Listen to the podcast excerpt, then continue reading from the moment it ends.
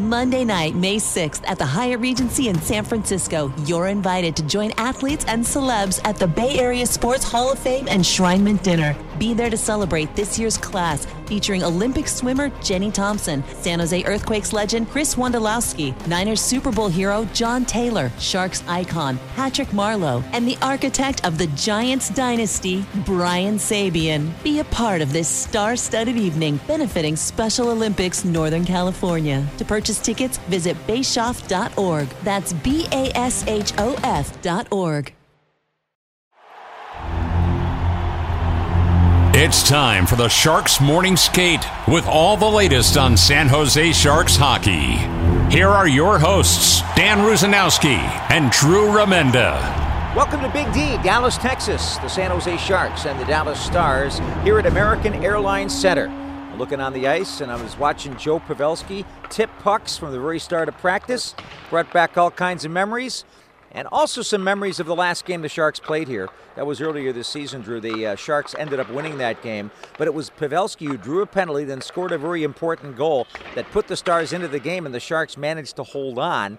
They're going to have to hold on for dear life uh, in the game tonight too, because Dallas is a team on a roll. They are. Uh, this well, they've been good all year.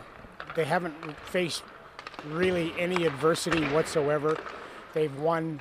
They've, they, they've not lost three games a row in a row yet this year in any fashion. They are a team that um, has one of, if not the best line in hockey. They're certainly up there in Hintz, Pavelski, and Robertson. They are a team that plays very close to mistake-free hockey. And for the San, for the Sharks tonight, they've got to be willing to play defense first, Danny. I mean, they can score goals. We know that. They don't have to worry about, well, how are we going to get the goals? They have to play a game where they're better along the boards, they're better in their zone. They don't give the puck away. I know it's the same things we talk about all the time, but boy, they, they're going to have to really embrace the grind tonight. Well, they, they are, but you know what? The part of it was was what we were talking about in our second intermission check-in the other night. Uh, the coach David Quinn calls the guys in during a commercial break and says, "We got to start winning some battles here, fellas." And meanwhile, up in the radio booth, Brett Hedican was saying that uh, right after that, when Marc-Edouard Vlasic won the battle with Nicolas Deslauriers, he said that was one of the best battle wins that Marc-Edouard Vlasic had won all year. So not to single him out, but the other thing that happens is you can't make a catastrophic mistake. Uh, probably one that you should think about is that icing that Timo Meier had just before the game-tying goal. These are things that you, you can't avoid. They're little details that somehow become very, very prominent. Or, as someone once told me, how do you go bankrupt? Gradually, then suddenly. That's good. Well, the whole thing about it is we talk about physical engagement, physical commitment that you see from the guys. You see from every team. You're not in the National Hockey League you, and, and playing a regular shift unless you're physically committed to everything. But you have to be mentally engaged or mentally committed as well. And those little details you talk about are mostly mental. Uh, battle, winning battles, mostly mental. You know, it's it's the the attitude, the competitiveness, the the resilience, the refusal to to yield that teams get that some guys get into. It's like, oh, we'll get him next shift, or I'll get him over here. No, you got to win the battle right there. I mean, um, a goal where a goal where the puck is along the boards, and you've got to win that one-on-one situation along the boards, and you don't. They slide by you, and the goal's in the net. That's not skill.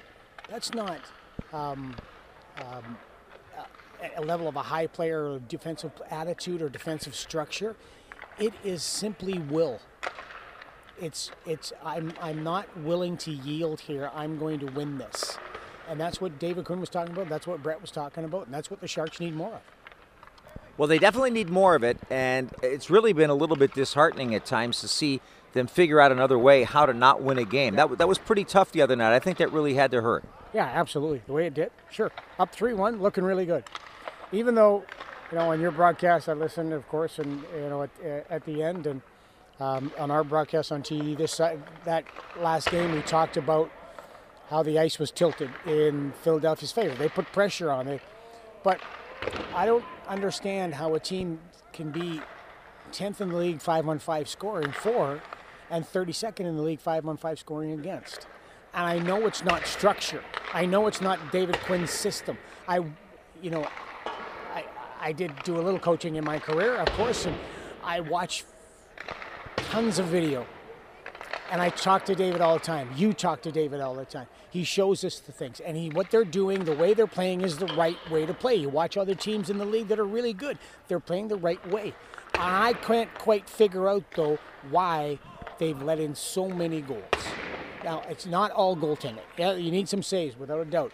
But defensively, they've got to find ways to shut teams down. But part of doing that is having the puck more.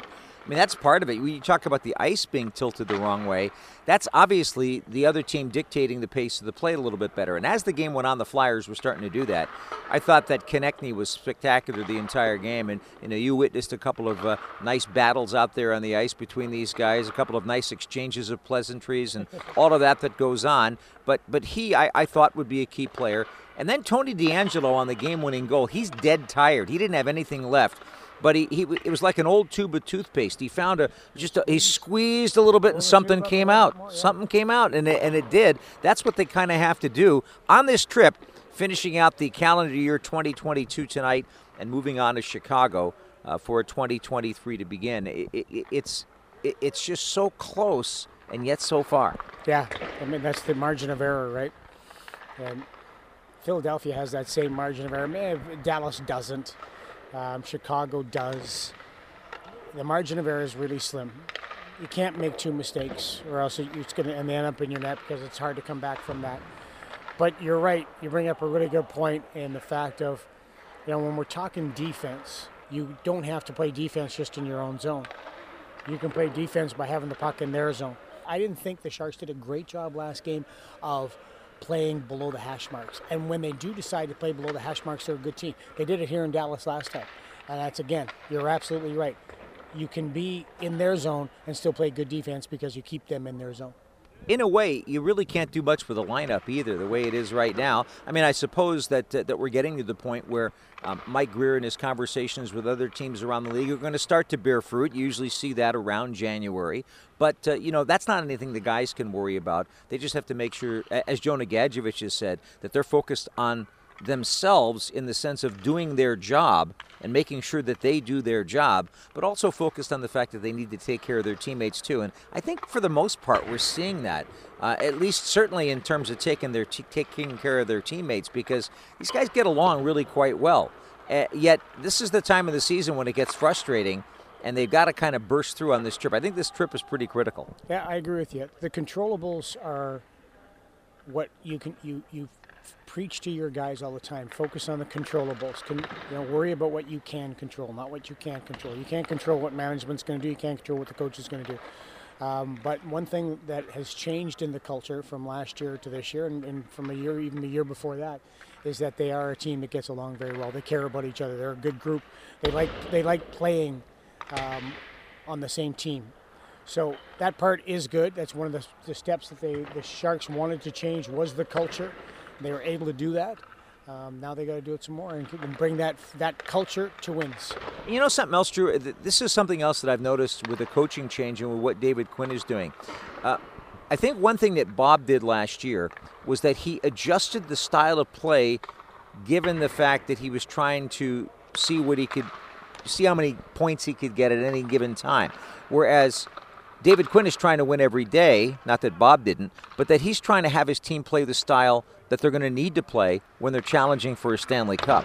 And I think that's kind of a difference in, in, in style. Yeah, but to be to be fair, we knew the lineup with Bob was well, it wasn't there. Wasn't there. So he had to make yeah. that change. That's the difference. Yeah. So the difference is now David Quinn's trying to, as we talked about, build the culture, but there's a certain way to play that you have to have to get the guys to grasp, and you have to set the standard. And the big thing is standard. Like, what are you, what are you demanding from your guys, and what are you holding them accountable to?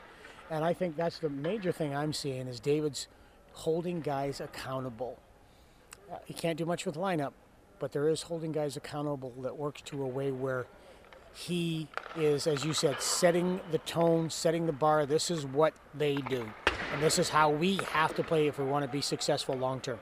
And that's what they try to do today. We're on the air at 4:30 right here from Big D, Dallas, Texas, the Sharks and the Dallas Stars. That's it for our morning skate for today. You've been listening to the Sharks Morning Skate.